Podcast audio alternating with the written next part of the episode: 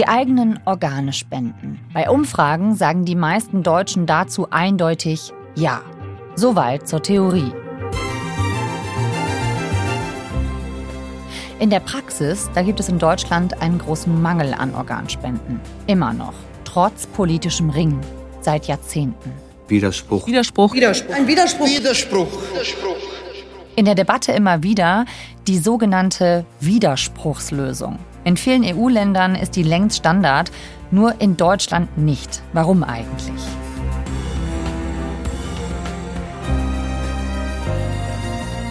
Den Widerspruch zwischen Theorie und Praxis hat sich Mareike Müller mit ihrem Kollegen Karl Giersdorfer genauer angesehen. Und zwar da, wo Patienten dringend ein Spenderorgan brauchen und darauf warten. In der Charité und im Paulinen-Krankenhaus in Berlin.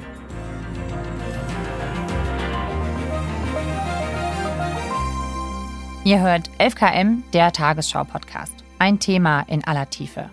Mein Name ist Viktoria Kogmann. Heute ist Donnerstag, der 16. November. Und das ist, äh, ja, weit, weit weg von dem, was, was äh, vor ein, zwei, drei Wochen noch war. Das ist Lars. Ist der auch überall angeschlossen jetzt da? Naja, für die Infusion. Ja. Damit das Wasser schön läuft.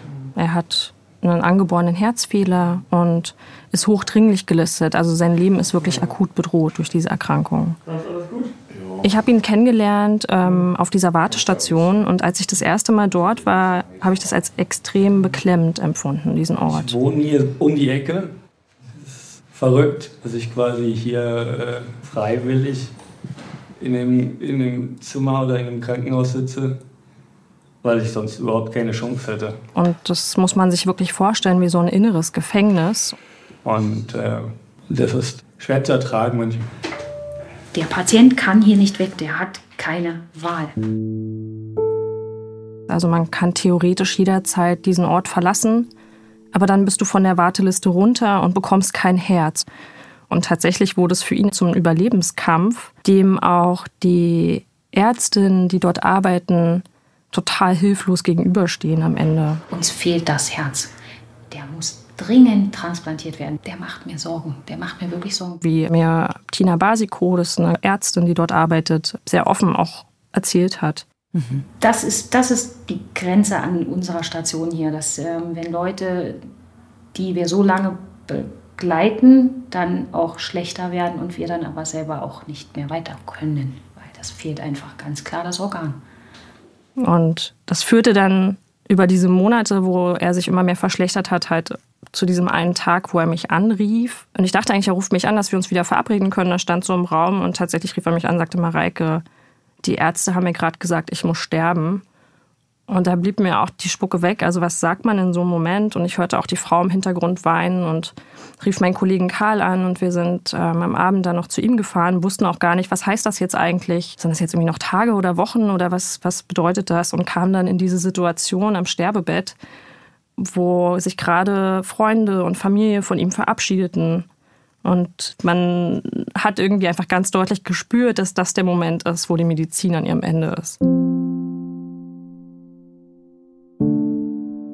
Und einen Tag später war Lars tot. Und so passiert es jeden Tag, zweimal in Deutschland. Also so viele Menschen sterben, weil es nicht rechtzeitig ein Organ gibt für sie. Also Lars ist gestorben, weil kein Spenderherz für ihn zu bekommen war. Richtig. Und dass Spenderorgane fehlen, das ist in Deutschland täglich der Fall, hast du gesagt. Was ist denn der Stand? Wie viele Menschen warten auf ein Organ? Wir haben in Deutschland einen Organmangel. Wir haben einfach zu wenige. Und das bedeutet, dass es eine Warteliste gibt, die diesen Mangel verwaltet. Und da warten in Deutschland 8500 Menschen auf ein Organ derzeit. Da gibt es aber eine Dunkelziffer, weil man halt ja zu gesund, also noch zu gut oder schon zu schlecht für diese Warteliste sein kann, wenn man vielleicht gar nicht mehr transplantiert werden kann. Mhm. Und auf dieser Warteliste, das sind Menschen, die sind schwer krank und da wurden alle Therapien ausgeschöpft und die sind jeden Tag mit der Frage konfrontiert, werden sie lang genug durchhalten, bis das Organ kommt. Mhm. Was heißt lang genug? Also von welchen Zeiträumen sprechen wir? Ja, das kann man ganz gut an der Niere zum Beispiel sagen, weil das wirklich sehr lang ist. Also da wartet man im Schnitt neun Jahre in Deutschland. Wenn man die falsche Blutgruppe in Anführungsstrichen hat, dann können es auch bis zu 12, 13 sein. Neun Jahre, das ist viel länger, als ich gedacht hätte, weil ich ja auch im Kopf habe, manchmal brauchen doch Leute ganz schnell ein Organ, oder? Das war wie ein Blitzeinschlag, kann man das eigentlich sagen. Wir haben die 30-jährige Nicole begleitet. Egal wie sehr du vorausplanst, was morgen passiert, weißt du trotzdem nicht. Die hat aus völliger Gesundheit ein Leberversagen entwickelt. Und keiner weiß eigentlich warum. Du kannst ja nichts machen, dann kannst du abwarten. Hier verstehen wir es nicht und umgekehrt kriegen wir es auch nicht. Das ist schon bitter. Sie muss ins künstliche Koma gelegt werden, liegt dann auf der Intensivstation. Ihre Leber hat einfach aufgehört zu arbeiten. Und Einfach der so? Körper. Mhm. Ich wusste gar nicht, Körper, dass das passieren kann, wenn man nicht irgendwie äh, vorerkrankt ist oder so. Ja, also bis heute ist da nicht wirklich eine Ursache gefunden worden. Die Ärztinnen haben dann versucht, die Gründe zu finden, aber sind da nicht wirklich fündig geworden. Und das Problem bei der Leber ist, wenn die aufhört zu arbeiten, dann vergiftet sich dein Körper in wenigen Stunden selbst. Kann wirklich für jeden treffen, weil es ja auch aus völliger Gesundheit. Genau, das ist ja. Ja, ist so alt wie meine Tochter. Meine Tochter ist auch Erzieherin. genau. Zwei Jahre älter als ich. Ja. So dieser Moment zu verstehen, okay, wir haben eine der besten Intensivmedizin und Transplantationsmedizin der Welt, aber ohne ein Spenderorgan kann auch die nicht das Leben dieser jungen Frau retten. Und Nicole steht über Stunden auf Platz 1 der Warteliste und es beginnt halt ein Wettlauf gegen die Zeit um das Leben dieser jungen Frau. Am Ende muss man aber sagen, hat sie die Transplantation überstanden und hat sich Stück für Stück zurückgekämpft. Pinzette bitte. Bei drei. Eins, zwei und drei. Das hier ist die Leberarterie. Die neu angeschlossene vom Spenderorgan, wie sie pulsiert. Und sie kennt aber diese Person nicht, die ihr da die Leber gespendet hat, ne? die ihr da das Leben gerettet hat. Egal wer es war, ich bin. Ja, richtig. Das äh, schreibt sozusagen das Transplantationsgesetz vor, dass Spender und Empfänger sich nicht kennen dürfen. Wir sprechen ja hier darüber, dass Spenderorgane wie die Leber bei Nicole Menschenleben retten können. Das ist ja erstmal absolut naheliegend, dass da die große Mehrheit mitgeht und sagt, das ist eine gute Sache. Aber wie groß ist denn dann die Organspendebereitschaft in Deutschland? Es gibt halt Umfragen von der Bundeszentrale für gesundheitliche Aufklärung, die ja eigentlich so über Jahre belegen, dass halt so über 80 Prozent positiv der Organspende gegenüberstehen. Das ist natürlich auch ein bisschen ein Stück weit eine sozial erwünschte Antwort. Aber auf der anderen Seite, wenn man ähm, da hinschaut, wie viele haben dann wirklich auch einen Willen dokumentiert, dann sagen diese Umfragen, dass das so um die 44 Prozent sind, die das in der Patientenverfügung oder im Organspendeausweis dokumentiert haben. Und dann gibt es aber andere Zahlen von der Deutschen Stiftung Organtransplantation, ähm, eine gemeinnützige Stiftung, die sozusagen alles um die Organspende organisiert. Die sagen, dass 2022 tatsächlich nur in 14,5 Prozent der Fälle einen dokumentierten Willen ähm, vorlag. Die meisten wollen offenbar spenden, sind dem offen gegenüber, aber die wenigsten tun es dann. Woran liegt das? So eine ganz klare Antwort gibt es irgendwie darauf nicht. Ich glaube, es ist wirklich eine Mischung aus gesellschaftlichem Tabu und dann gibt es so ganz individuelle Beschreibungen. Jemand hat von jemandem gehört, von jemandem gehört. Also es gibt unfassbar viele Mythen, dass dann irgendwie, wenn man einen Organspendeausweis in der Tasche hat, dann wird einem nicht geholfen auf der Straße. Aber das ist völlig absurd, weil die Organe müssen ja mit Sauerstoff versorgt sein. Also das heißt, die, die Befürchtung von manchen Leuten ist, wenn sie einen Organspendeausweis dabei haben und darauf steht, dass man Organe spendet, dass man dann vielleicht nicht gerettet wird, damit jemand die Organe bekommen könnte, ja? Das ist die Befürchtung. Ja, das ist eine von vielen. Allerdings, das muss man auch mal sagen, es gibt nicht nur diffuse Ängste und Gerüchte rund ums Organspenden, sondern es gab auch handfeste Skandale. Zahlreiche Transplantationsskandale in den Jahren 2012 und 2013. Ein früherer Klinikarzt wird verdächtigt, Krankenakten gefälscht zu haben, um ausgewählten Patienten schnell ein Spenderorgan zu beschaffen. Inzwischen, so die Verantwortlichen, gäbe es innerhalb der Kliniken zusätzliche Kontrollen durch Ärzte und eine externe unabhängige Kommission. Es gab sozusagen Manipulationen, was dafür gesorgt hat, dass einzelne PatientInnen ähm, früher transplantiert wurden. Das hat sozusagen das Image der Organspende extrem beschädigt. Aber heißt das denn im Umkehrschluss, dass vor diesen Manipulationsfällen die Menschen in Deutschland eher bereit waren zu spenden? Also weil da das Misstrauen nicht so groß war, meine ich? Was mich total erschreckt hat in der Recherche ist, dass ich einen Zeitungsartikel aus den 80er Jahren gefunden habe, in dem bereits der Organmangel sehr deutlich beschrieben ist. Und das heißt, wir hätten wahrscheinlich diese Serie auch schon vor 40 Jahren so drehen können. Nach wie vor warten Tausende sehnsuchtsvoll auf den Moment, in dem ihnen ein neues Leben geschenkt wird durch eine Organtransplantation. Dass in der Tat das Problem, über das wir hier reden wollen, immer dringlicher wird. Leider gibt es immer noch viel zu wenig Spender. Es geht darum, dass die Ärzte, die in diesem Feld handeln müssen, Rechtssicherheit bekommen. Natürlich. Das soll das irgendwo schriftlich niedergelegt sein oder soll man im Großen und Ganzen davon ausgehen, dass er wohl bereit wäre, denn es liegt kein Widerspruch vor. Auf jeden Fall auch ein politisches Streitthema ähm, und im Kern steht dabei immer diese Widerspruchslösung. Das musst du uns jetzt einmal erklären. Was ist eine Widerspruchslösung? Ja, das taucht sehr oft immer wieder auf. Also eigentlich dreht die das um, was bisher gilt. Sie besagt, dass im Fall des Hirntodes alle als potenzielle SpenderInnen gelten, die nicht zu Lebzeiten widersprochen haben. Also momentan gilt die Entscheidungslösung, das heißt, Menschen müssen zu Lebzeiten aktiv zustimmen oder deren Angehörige und da würde man das im Prinzip umdrehen. Diese Widerspruchslösung wurde vom Europarat 1978 ähm, als Regelung empfohlen und inzwischen haben die meisten Länder das auch übernommen in Europa. Aber Deutschland geht weiter diesen Sonderweg.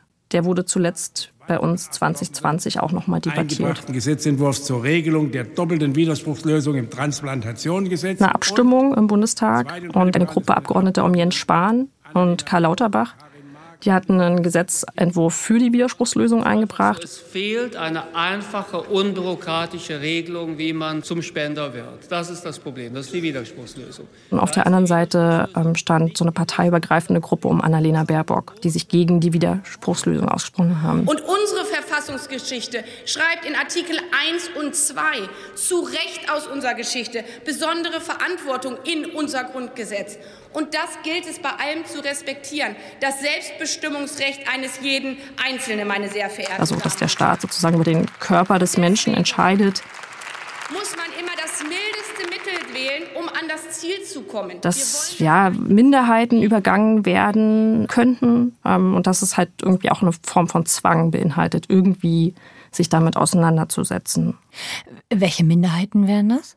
Zum Beispiel Menschen, die ja vielleicht über ihre eigenen medizinischen Belange nicht mehr entscheiden können. Menschen, die auf der Straße leben, Menschen, die psychisch krank sind. Ein weiteres Argument ist, dass gesagt wird, dass, ja, wie der Begriff Organspende sagt, dass eine Spende eben auch was Freiwilliges sein muss. Und die Widerspruchsregelung wird da als Zwang verstanden. Ähm, und ja, dass sozusagen die Spende eigentlich freiwillig sein, freiwillig bleiben muss. Wir wollen das gleiche Ziel, Leben retten. Wir wählen aber ein anderes Mittel. Also was genau ist dann entschieden worden? Liebe Kolleginnen und Kollegen, ich eröffne die Sitzung erneut und gebe das Ergebnis der namentlichen Abstimmung. Für die Abstimmung wurde dann auch die Fraktionsdisziplin aufgehoben. Also man sollten die Abgeordneten sollten wirklich nach ihrem Gewissen entscheiden. Und das Ergebnis war dann, dass die Widerspruchslösung abgelehnt wurde vor allem von Abgeordneten der AfD, der Grünen und der FDP. Entschieden wurde, dass weiter in Deutschland die Entscheidungslösung gilt, also dass man aktiv zu Lebzeiten einer Organspende zustimmen muss oder die Angehörigen. Und dass es eine verstärkte Aufklärung geben soll. Also dass zum Beispiel in den Bürgerämtern ähm, Menschen darauf angesprochen werden sollen und der Wille hinterlegt werden kann.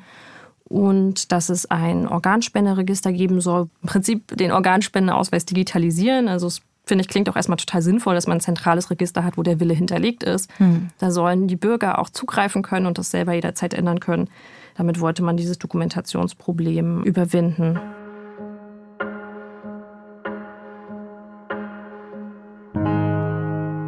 Das war jetzt 2020, ist jetzt drei Jahre her. Was ist daraus geworden? Ja, das Organspenderegister gibt es noch nicht. Ähm, das soll jetzt im ersten Quartal 24 mit zwei Jahren Verspätung eingeführt werden. Und dann sollten ja eben die Bürgerämter eingebunden werden. Da haben die Gesundheitsministerinnen der Länder aber recht schnell gesagt, dass das eigentlich nicht zu leisten ist, weil die eh schon an der absoluten Belastungsgrenze sind. Und dann soll irgendwie die medizinische ähm, Ausbildung, soll das Thema verstärkt werden für Ärztinnen und es soll in Fahrschulen thematisiert werden, also viele Aufklärungsmaßnahmen. Ähm, eine Sache habe ich jetzt vergessen, die ist natürlich schon auch wichtig in diesem Gesetz gewesen, dass die Hausärzte und Ärztinnen aufklären. Und da gibt es sozusagen Abrufzahlen, die können dann irgendwie so eine Pauschale jetzt dafür ansetzen und ähm, zumindest sozusagen das, was abgerechnet wurde, lässt darauf schließen, dass sehr viele Hausärztinnen tatsächlich das jetzt machen, dieses alle zwei Jahre die Patientinnen aufzuklären. Und ist die Zahl der Organspenden denn dadurch gestiegen? Bisher nicht. Also es ist eher schlechter geworden in den letzten Jahren. Im letzten Jahr, 2022, hatten wir 869 Organspender. Das ist eine Zahl, die so niedrig war wie schon einige Jahre nicht mehr. Ist vielleicht aber auch noch zu früh, um das wirklich abschließend zu beurteilen. 869. Mhm. Ja, also ich bin vor allem überrascht über diesen Sonderweg, den Deutschland beschreitet, weil wenn man jetzt schaut, dass irgendwie, ich glaube, es sind 29 Länder inzwischen, die die Widerspruchslösung anwenden und dass das dann trotzdem noch so heiß diskutiert wird in Deutschland.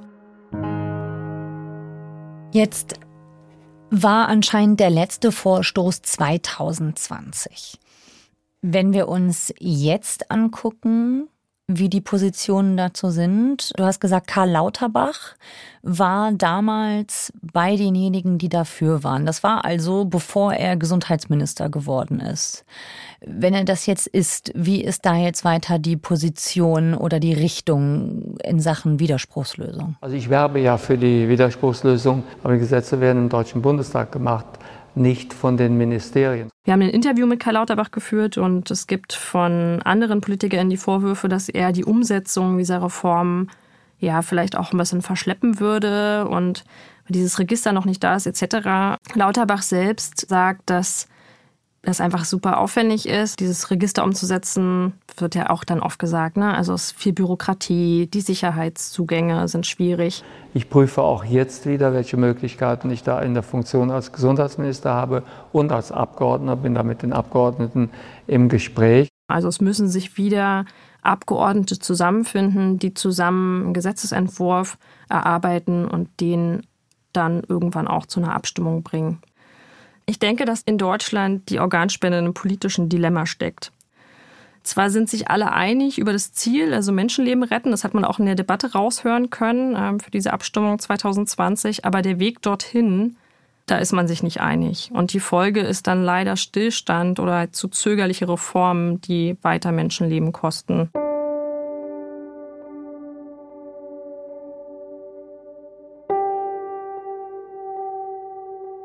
Das klingt jetzt so für mich, als sei die Widerspruchslösung eigentlich der Garant dafür, dass diese Zahlen dann steigen würden und dass wir mehr Organe hätten. Ist das so? Ich glaube nicht. Ich glaube, dass es ein Teil sein kann, ein wichtiger Teil von Veränderungen. Und wenn man zum Beispiel, also es ist eigentlich ganz dankbar, sich da mal Spanien anzuschauen, weil Spanien einfach in der EU Spitzenreiter ist, was ähm, Organtransplantation angeht. Und die machen ganz viele Dinge anders als wir. Die haben unter anderem diese Widerspruchsregelung. Ähm, die haben aber auch viele andere Punkte. Unter anderem entnehmen die Organe auch nach dem Herz-Kreislauf-Tod, nicht nur nach dem Hirntod. Kannst du da nochmal den, den Unterschied erklären? Beim Hirntod sind sämtliche Funktionen des Gehirns ausgefallen. Sie kommen auch nicht mehr zurück, erloschen. Also das gesamte Gehirn funktioniert nicht mehr. Aber der Körper, weil er eben auf einer Intensivstation an Maschinen liegt, hat noch einen Kreislauf. So. Und dieser Kreislauf versorgt noch die Organe. Das heißt, in diesem Moment könnte man sich entscheiden, wenn der Hirntod festgestellt ist, der Mensch ist damit juristisch und medizinisch tot, aber der Körper ist noch durchblutet. Und das ist der Moment, wann man eine Organspende durchführen könnte. Also das ist die einzige Möglichkeit in Deutschland, wie eine Organspende passieren kann. Und in anderen Ländern ist das dann aber anders. Genau, da gibt es auch die Möglichkeit ein, einer Spende nach dem Herz-Kreislauf-Tod. Also sozusagen, das ist das, was wir klassisch unter Sterben verstehen, dass das Herz stehen bleibt. Und man wartet eine bestimmte Zeit, also eine bestimmte Anzahl von Minuten. Das ist in den Ländern unterschiedlich geregelt und könnte dann mit einer Entnahme beginnen.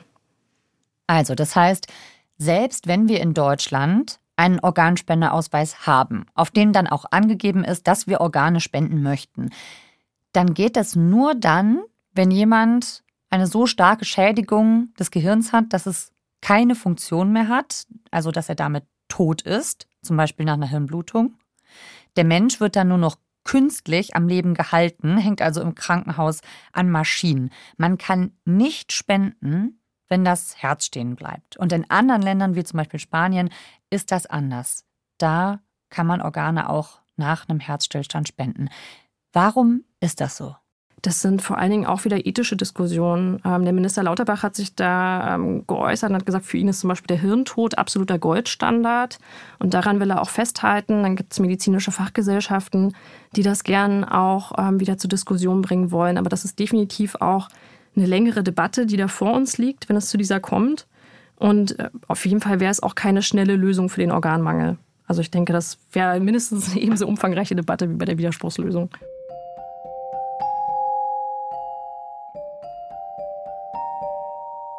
Das ist die politische Ebene, die ja auch immer gekoppelt ist daran, wie das Thema in der Bevölkerung ankommt.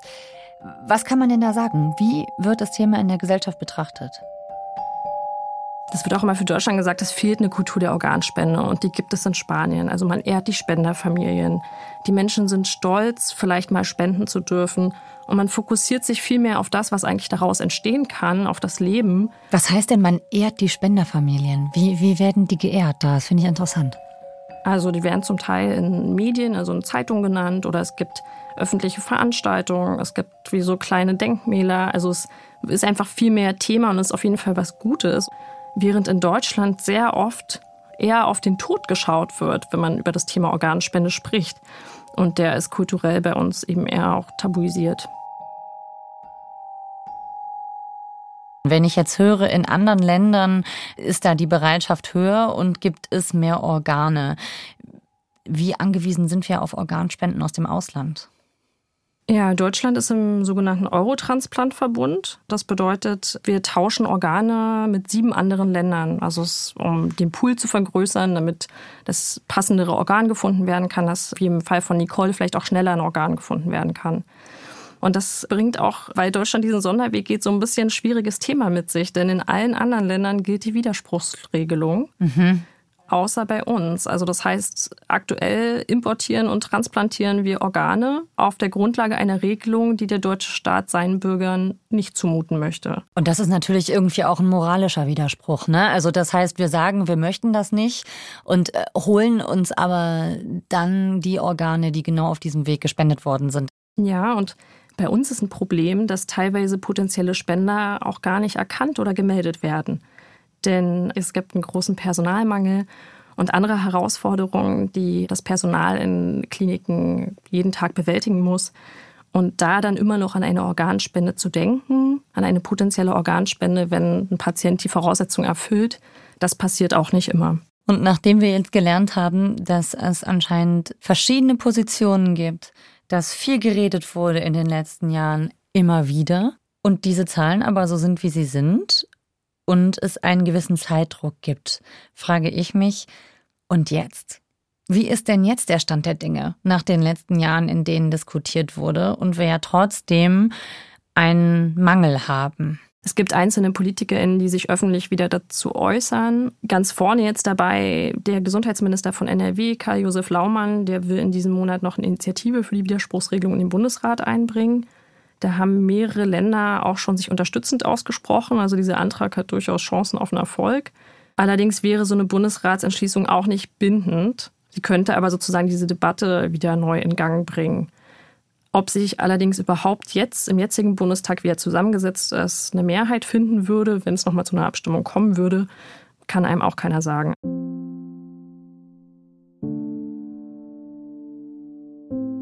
Ich wollte nochmal zurückkommen zu Lars an Lars Sterbebett zusammen mit seinen Verwandten. Das war gar nicht der einzige intime Moment. Du hast gesagt, Lars ist einen Tag später verstorben. Und du warst auch noch auf seiner Beerdigung, ne? Es war ein heißer Sommertag und so ein langer Trauerzug schob sich zwischen den Bäumen hindurch. Da waren weit über 100 Menschen, die sich hier gekommen sind, um sich von ihm zu verabschieden. Lars mochte so das Keltische und da gab es irgendwie einen Dudelsackspieler, der so ein altes Volkslied, der gespielt hat über die gute alte Zeit und der Friedhof liegt eigentlich nur wenige Meter entfernt von dem Krankenhaus eben auch, wo er gewartet hat. Das ist ja wirklich nicht alltäglich, dass du seine Geschichte erzählst bis zum Schluss und darüber hinaus dann noch zur Beerdigung gehst. Das ist ja schon eine sehr, sehr enge Verbindung und auch sehr emotionalisieren. Wie schafft man es da als Journalistin noch eine Distanz zu behalten zu dem Thema? Ich glaube, um wirklich zu verstehen und realistisch zu dokumentieren, wie sich das anfühlt und was dieser Organmangel für die Betroffenen bedeutet, ist es wichtig, Nähe zuzulassen und sich da auch selber als Mensch zu zeigen. Und das kann man natürlich auch nicht einfach so abschütteln hinterher. Also das ist natürlich, sind natürlich Erfahrungen, die werden mich auch begleiten. Und ob man ein Organ spenden möchte oder nicht, das ist eine super individuelle Entscheidung und das muss es auch sein. Und da muss sich auch keiner rechtfertigen, äh, wenn er es vielleicht nicht tun möchte. Aber für mich, jetzt so aus dieser Recherche, kann ich es jetzt eigentlich nicht mehr so richtig respektieren, wenn bei dem Thema weggeschaut wird, wenn man denkt, irgendwie das ist was, was mich nichts angeht oder wo man selbst keinen Unterschied machen könnte, sondern dass man sich einmal im Leben Gedanken macht, was soll nach meinem Tod mit meinem Körper passieren. Mareike, vielen Dank dir. Vielen Dank.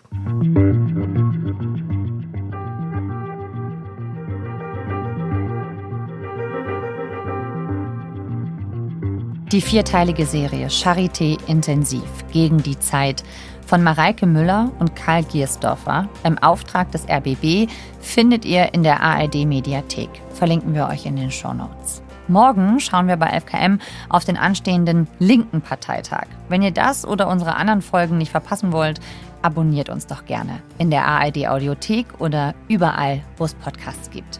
Autorin dieser Folge ist Nathalie Beck. Mitgearbeitet hat Lisa Henschel. Produktion Christiane Gerhäuser-Kamp, Ursula Kirstein, Hanna Brünjes und Eva Erhardt. Redaktionsleitung Lena Gürtler und Fumiko Lipp. FKM ist eine Produktion von BR24 und NDR Info. Mein Name ist Viktoria Kopmann. Wir hören uns morgen wieder. Tschüss!